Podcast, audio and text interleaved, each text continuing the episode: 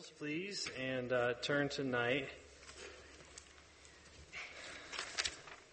I want you to turn to Proverbs 13. We'll turn to a few different places, but we'll start in Proverbs chapter 13. And now this title, you know, I don't know if I've ever. A preacher asked me specifically to teach on this. We were talking and praying over a matter, and I shared with him a story, and I'll share that story with you tonight. But he asked me, he said, "Doc, I want you to teach that. I want you to preach that thought." And it's been a kind of a tough one for me. But here's the title, okay? Influence Peddling 101. Has nothing to do with any current events of the day, okay? But Influence Peddling 101. And look at Proverbs chapter 13, verse number 20. The Bible says, "He that walketh..." I'll wait until you get there. Proverbs 13, look at verse number 20. And look at it with me. Let's pray first, and then we'll just jump in. I don't want to stop midstream, so let's just pray, and then we'll get started. Lord, thank you for loving us. Thank you for the privilege of serving you. Thank you, Lord, for the great privilege of being part of this church and with our preacher. Lord, I thank you so much for the years that he's given to your work here. And, Lord, I pray that you would bless him, and, Lord, fill him with your spirit tonight as he preaches there in First Baptist Church. I pray that you strengthen him. Bring him home safely. Lord, but would you speak to us tonight here? Give us exactly what we need. Lord, let me not say anything that would hurt. Let me not say anything that would take away from the truth of your word. And Lord, I pray that I could be a help to somebody. In Jesus' name, amen. Proverbs 13, look at verse number 20. The Bible says, "He that walketh with wise men shall be wise, but a companion of fools shall be destroyed." So here's the Bible makes reference here of an individual, and that individual seeks to be around wise men. And the Bible encourages that, and oftentimes through the book of Proverbs, you'll see this. But specifically here, "He that walketh with wise men shall be wise." In other words, if you want to be influenced, then pick wise people to influence you. If you want to learn, grow, and be around people that are learning and growing, be around wise people, be around smart, be around godly people, be around. How many times have you heard you are now or you soon will be what you hang around? Okay. It's kind of you've all told your kids things like that, that you become who you hang around. You've got to be careful about that. You've got to be careful about what you hang around. And here, in the next phrase here, it says, "But a companion of fools shall be destroyed." And so here's a young man that was around wise men, and he's going to be increased or be benefited from it. And then there's those that are around foolish people, and they receive the rewards of being around foolish people: destruction, hurt, heartache. And so let me give you just a couple of thoughts about this influence, okay? First of all, and I've preached to our teenagers this, and maybe even here on a Wednesday night years ago, about influence. And so some of this is kind of a relapse of that. You teenagers might recognize it. But everyone has someone that influences them. Nobody is free of influence. Okay? You can agree with that, I'm sure.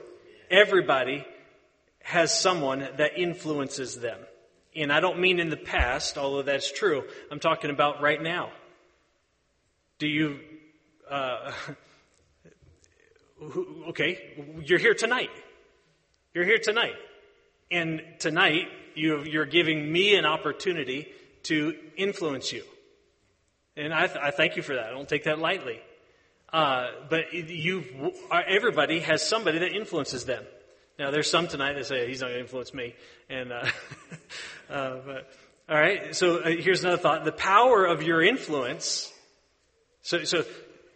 Not only does everybody have somebody that influences them, but everybody has somebody that they influence. So everybody in this room, without fail, everybody in this room has somebody that is watching them. And you are influencing somebody, down to the littlest one. Somebody's watching even the little ones and being influenced by them. The power of your influence is determined by the outcome. This is a long statement, so stay with me, okay?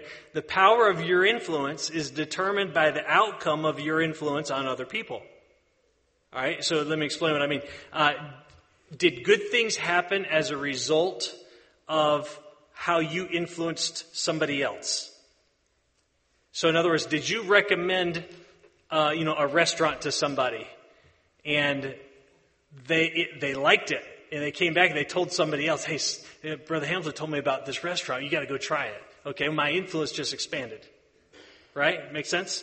So, did good things happen as a result of what you influenced somebody else to do? Was what you encouraged somebody else to do enjoyable to them? Did it have a good outcome? Did it taste good? Was the experience pleasant for them? All right. Well, then your experience, your influence, kind of it expanded. Why? Because of word of mouth. People started saying, hey, Brother Hamilton, he told me about this restaurant, and you got to go try it, all right? So you have, here's some other thoughts. You have influence. Everybody has influence whether you want it or not. You say, well, I don't want anybody to look at me and be influenced by me, what I do. I'm not good to watch. Don't learn from me. I'm sorry. You don't have a choice. Okay, somebody is learning from you. Somebody is watching you. You have influence whether you think you should or not. You have influence whether you're ready or not. You have influence whether you like it or not. We all are looking, not only, we all are looking to be influenced. I'm going to give you some stats here in a few minutes, but let me tell you this story first of all. I'm the oldest of six boys in my family. I'm the oldest of six boys. I was 13 years old, and we have one sister. She was the oldest of all of us. She was 14 years old. I was 13. In September of 1987, I was 13 years old. She was 14. In September of 1987, she'd had some back pain, and we'd taken her to a chiropractor, and they had recommended some exercises and things, but they didn't know what was going on. They did some CAT scans and didn't turn up anything. But in September of 87, she lost the ability to walk and to feel from her chest down. And so my parents gathered her up, got her in the car, took her, rushed her to Albany and to the emergency room. And they did an emergency MRI. It was a new technology at this time, but it was beginning to be used quite a bit. And so they did an MRI scan, and they found a tumor in the center of her back, between her shoulder blades, right on her spinal column. And that tumor was putting pressure on the spine, they determined, and it cut off the nerve signals to the rest of her body. They said, we've got to get into surgery right away. We've got to get this pressure off the spinal column and relieve that pressure. So they rushed her into surgery, did emergency surgery, got as much as they could. However, they couldn't get all of the tumor. But the surgery, in their mind, was successful so long as it didn't continue to grow. In October, she was in the hospital for a number of weeks. In October, she was able to leave the hospital, come home. And I remember specifically it was October because on October 15th, it was the weekend after she got home. We had 15 inches of snow in New York, and the leaves had not all fallen yet. And so leaves still on the trees with 15 inches of snow is not a good combination. There was trees coming down everywhere. It was a Saturday night when it started. Sunday morning, we did what we always do. My dad, my dad's a true northerner. But we got in the car, and all of us, Susanna included, and drove to church.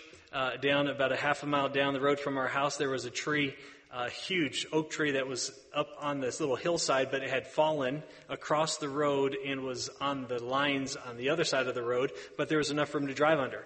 So my dad drove under, and there was trees coming down, branches coming down. Literally, you could hear the mountain behind us that we owned 12 acres on it for, we were building a house there, and we were renting the house at the bottom of the hill during that time. And the mountain behind us, we could hear, when we walked out of the house that morning, limbs breaking, trees falling. It was just incredible. I remember specifically October 15th, 1987. And but Susanna had just come home from the hospital, and we went to church that morning. Few people showed up. We didn't have power at the church. We met in the little Sunday school classroom, had a little portable heater in there. And it was very easily remembered, okay, in my mind. In November of just a month later, she had a follow-up visit on her back, and the doctors determined that the tumor was growing again, and that because of the kind of tumor it was, it needed to be a surgery more invasive. The tumor was actually on the front side of the spinal column, not the back side. So the last surgery, they went through the back and got as much as they could, but because it was actually on the front of the spinal column inside the chest cavity, they couldn't get to all of the tumor. So this was going to be a more invasive surgery. They were going to have to open her up from the front and move everything to get to the back. They would have to cut part of the vertebrae out, do a bone graft from her hip, and then do a skin graft to cover it all. It was going to be very invasive and a long surgery, about 14 hours. November of 87, she went into that surgery, and I remember vividly, very vividly. I know the couch I was sitting on that night when my parents came home, and my grandmother was watching us, my mom's mother, Grandma Hamilton, and we probably wouldn't have been watching it if my parents were home, but because it was Grandma, we were watching Circus of the Stars. And I remember very vividly when Mom and Dad walked in the door, they walked in very calm, but it was obvious that this was serious. And they came in, Dad turned the television off. We were sitting on the couch already. He pulled up a chair, and he said, "I wanted to just tell you all what happened tonight." And they told us that Susanna had gone to heaven. Now, I don't... It's very vivid in my mind, that moment. But as a 13-year-old boy, I didn't know how to feel. I mean, I wanted to be mad. I wanted to be angry. I wanted answers. I mean, Dad asked, do you have any questions? We asked, well, how could this happen? And I wanted to be angry. I wanted to be mad.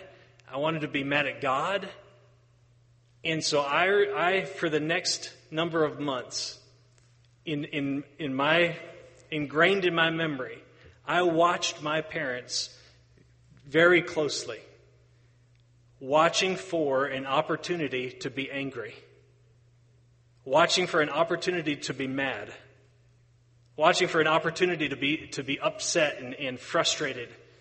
And had I seen any reason, had my parents shown any anger towards God, I'd have been all over it. And I would have jumped at the opportunity to be angry at God. But not one time did I see it. Not once. Now, again, today, I called my mom this morning. And I said, "Mom," I said, "tell me, kind of relive those moments from the time that the doctor came to you and told you what had happened. You know, what was going on? Why did I never see you angry?" Now, she had never told me this before till this morning. She said, "When Dad got in the car,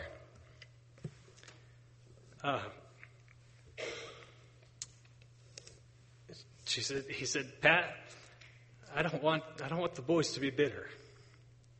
Now, I've never heard them say that or share that. But she replied to my dad, well, they won't be if we aren't. She understood the power of influence. And she understood our desire as children, our desire to be influenced. I wanted to be influenced to feel emotion in some way.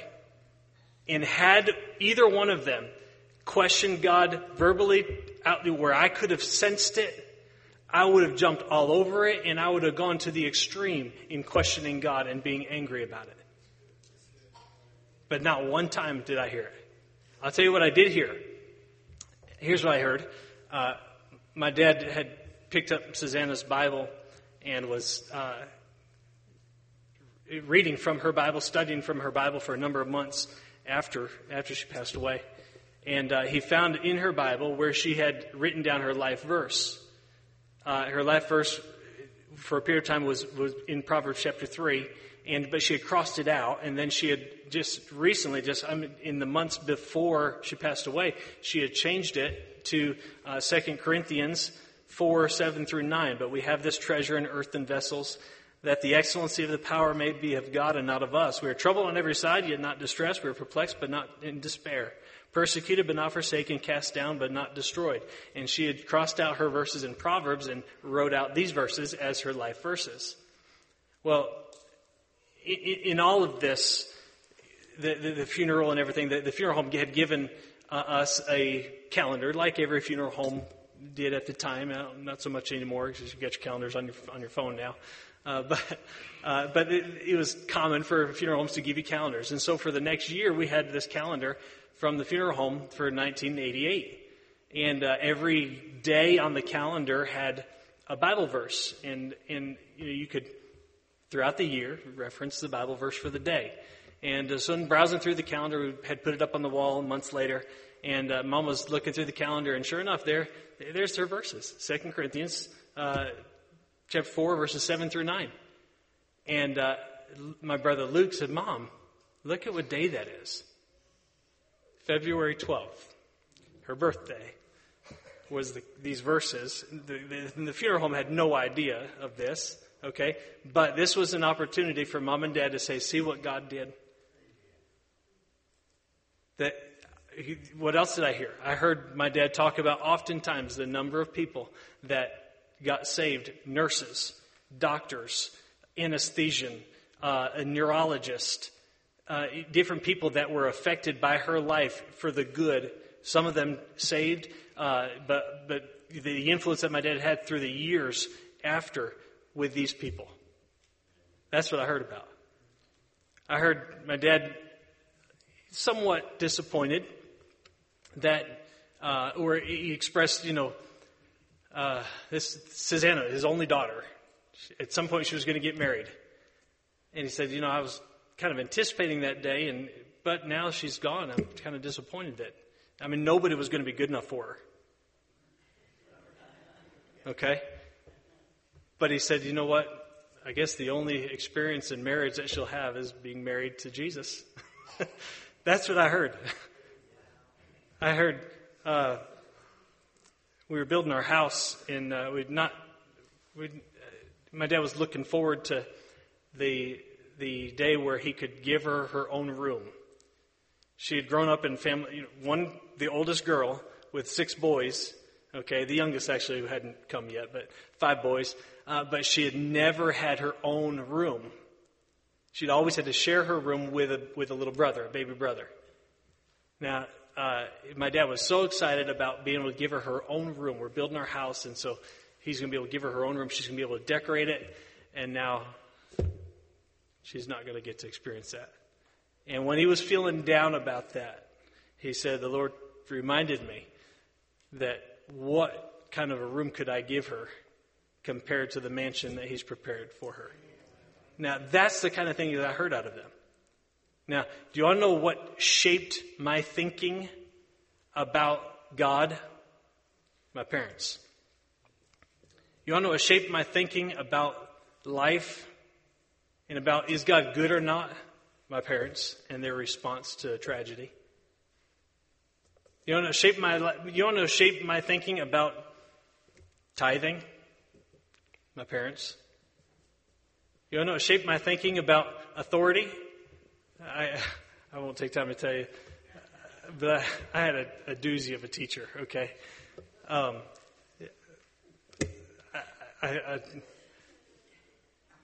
It was somehow I was her project, okay? And she had to fix me. And it's horror stories, okay? I was a good kid. I was not a bad kid, okay? But I was her project somehow. And we had kids at the school that were like filthy mouthed, but I was her project, okay? We had kids at school that were at a Christian school, okay, not a public school, Christian school. Kids at school that never went to church, but I was her project. Now, never one time, not one time, did I ever see my parents express frustration for this overboard teacher. Not once. Not one time did they ever seemingly to me imply that I was being treated unjustly, or that I was, that she shouldn't be doing this. So you want to know what shaped my thinking about authority? My parents. They were influencers. Now, I don't know if you understand or not what I'm trying to get at. The power that you have to influence, and the scope of that power is incredible. You say, well, I'm not much. It doesn't matter what you think of yourself, okay?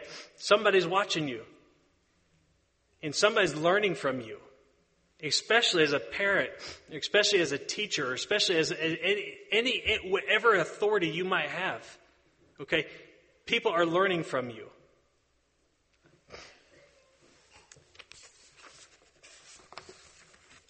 Let me give you a couple Bible examples of it before I give you the stats. Cain, for example, in Genesis chapter 4.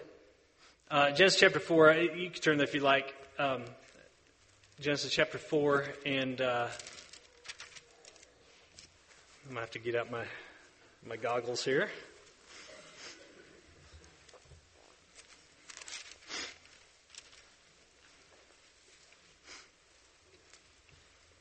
Genesis chapter 4 and verse number 4. And Abel, look at verse number 3.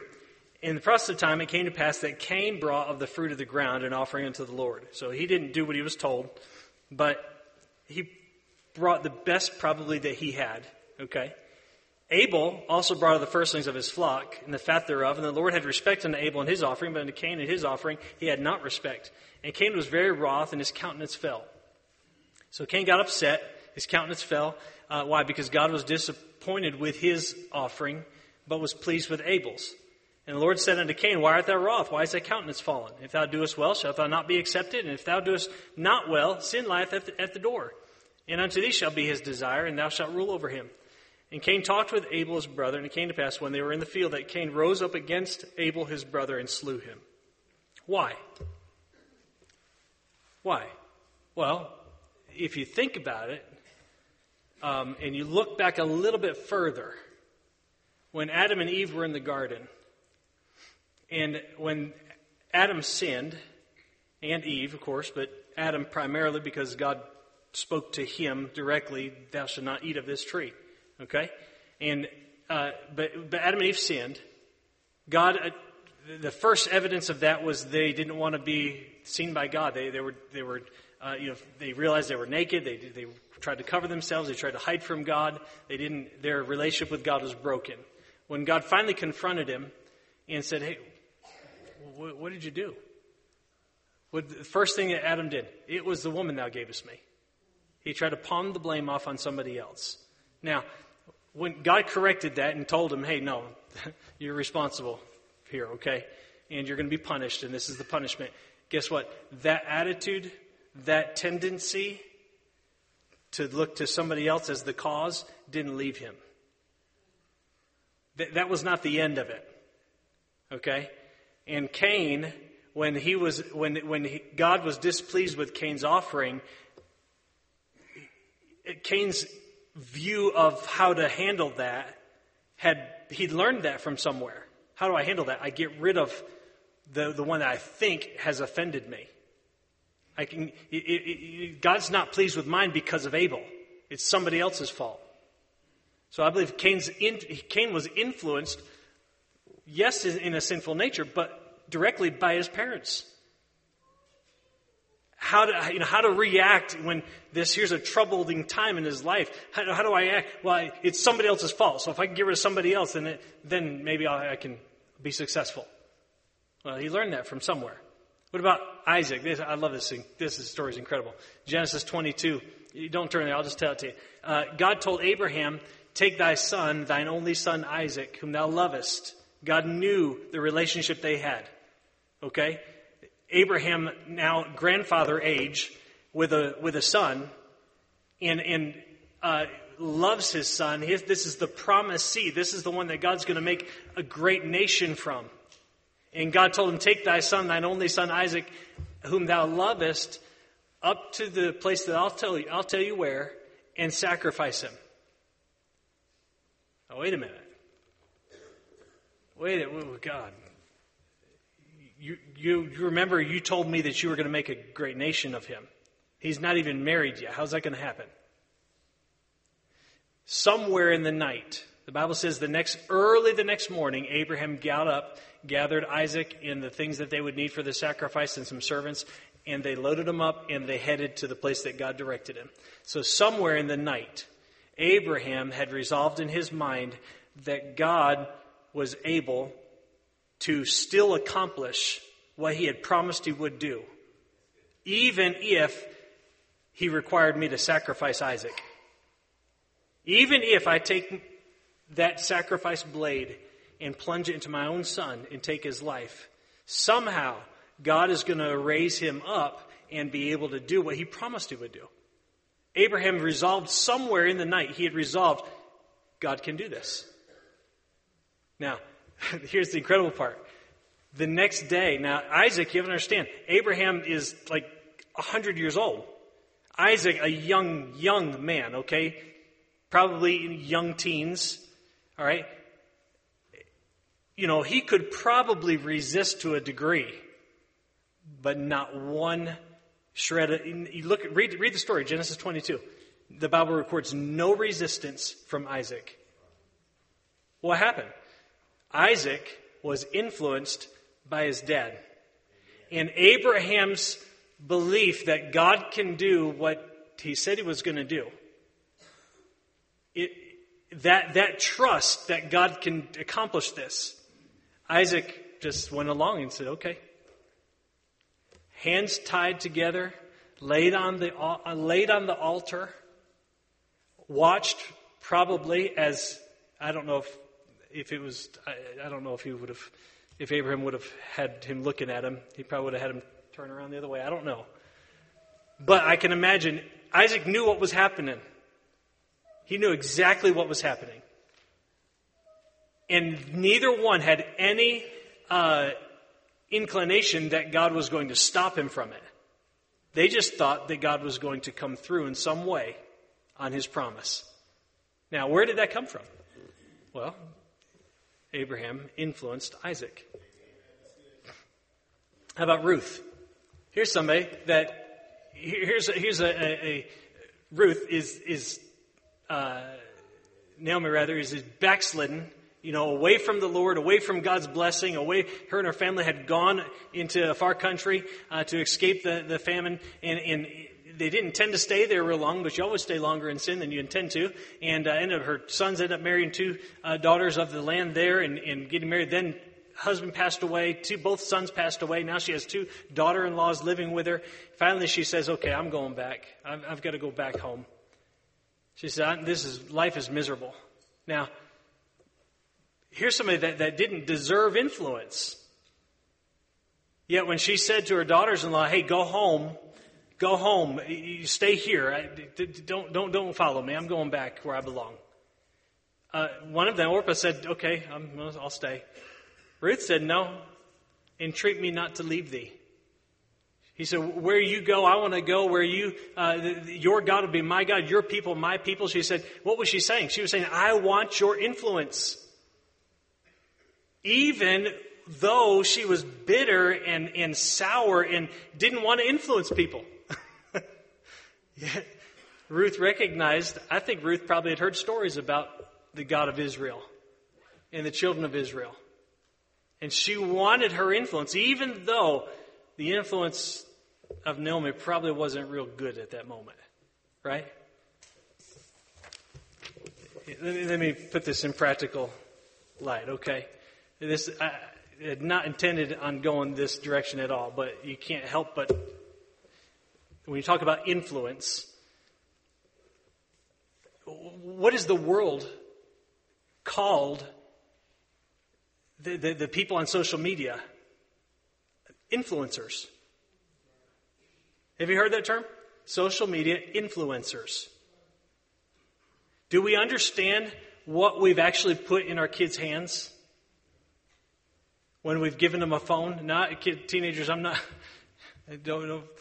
It's between you and your parents, okay? And I don't want to help your parents. But do we understand what we've given you access to? What is an influencer? This is the world's terminology and the world's definition, okay?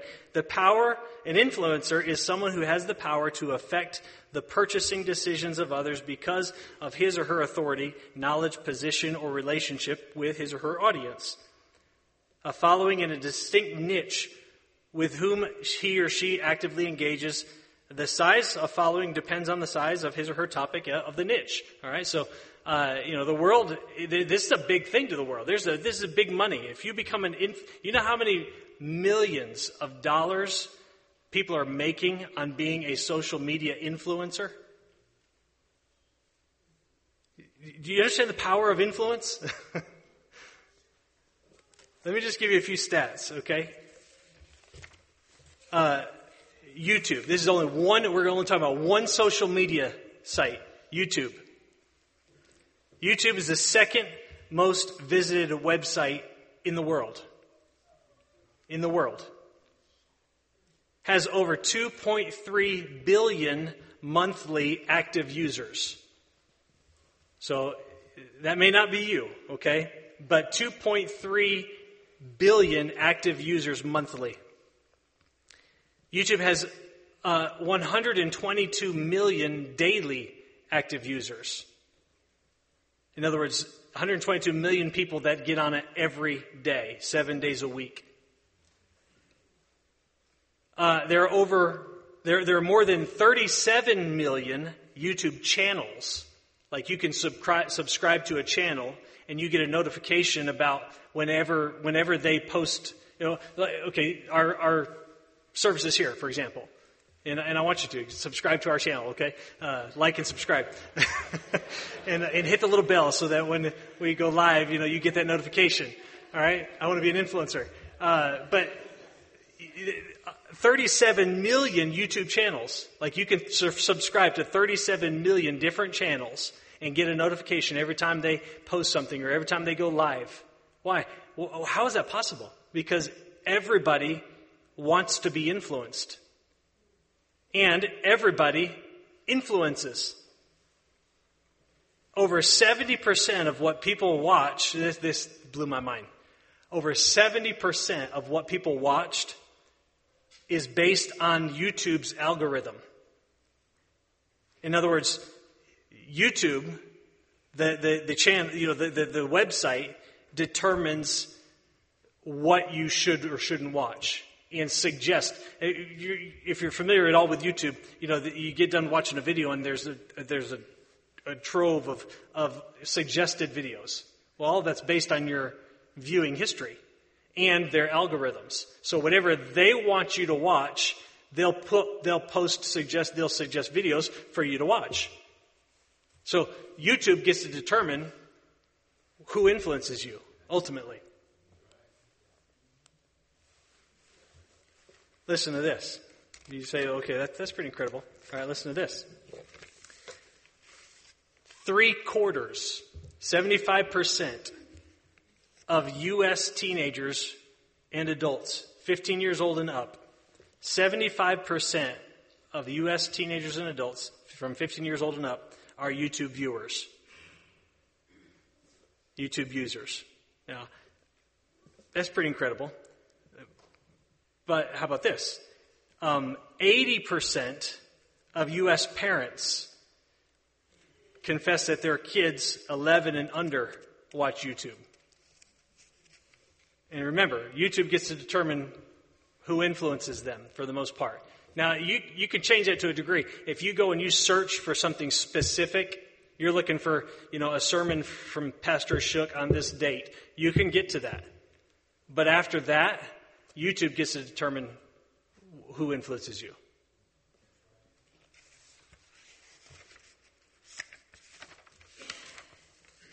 Of those 80% of parents,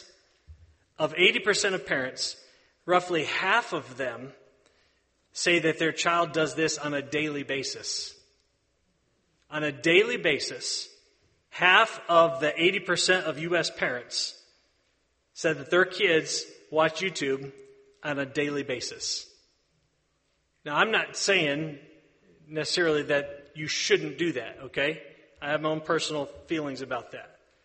I'm just saying your kids are being influenced by somebody. By somebody.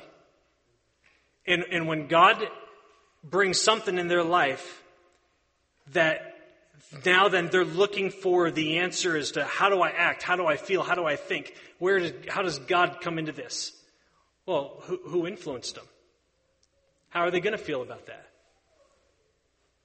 How are they going to feel when a tragedy comes into their life? Well, they're going to feel however their influencer taught them, however they showed them. Here's another thought. 70% of viewers, this is kind of just a side thought, 70% of YouTube viewers bought a brand that they saw on YouTube. Have you ever done that? Are you one of them? Have you ever bought something that you saw advertised on YouTube? Look, my view on life, my view of God, my view of my worldview, so to speak, how I feel about life in general, authority, everything in life, authority, money management, relationships, how I feel about my wife, how I feel about my children, all of that is affected by who influenced me. Now, you've heard the statement that hurt people, right? That's like the real life, that's real happening of who influenced them. It's the culmination of what they went through in life and the experiences of their life and who influenced them that comes out later in their life. I'm not justifying any of it. I'm just saying that what an opportunity that I have as a parent, that I have as a youth pastor, that I have as an adult to influence. And we are responsible for what these youngins in this room right here, we are responsible for their outlook on life. Their feelings towards God is directly related to the things that I say about God. My feelings towards God. Now, I am an influencer. You are an influencer, like it or not. Whether you feel like you should be, whether you feel ready for it or qualified for it, you are. So what's the answer? Well, he that walketh with wise men shall be wise. I ought to go to this book of wisdom and beg the writer of this book to give me something that I can teach those that I have influence over. Now, our kids they're going to live their life according to what they've seen. And their view of God is going to be influenced, it's the word, by what they've seen in me and what they've seen in you. Let's pray. Lord, thank you for loving us.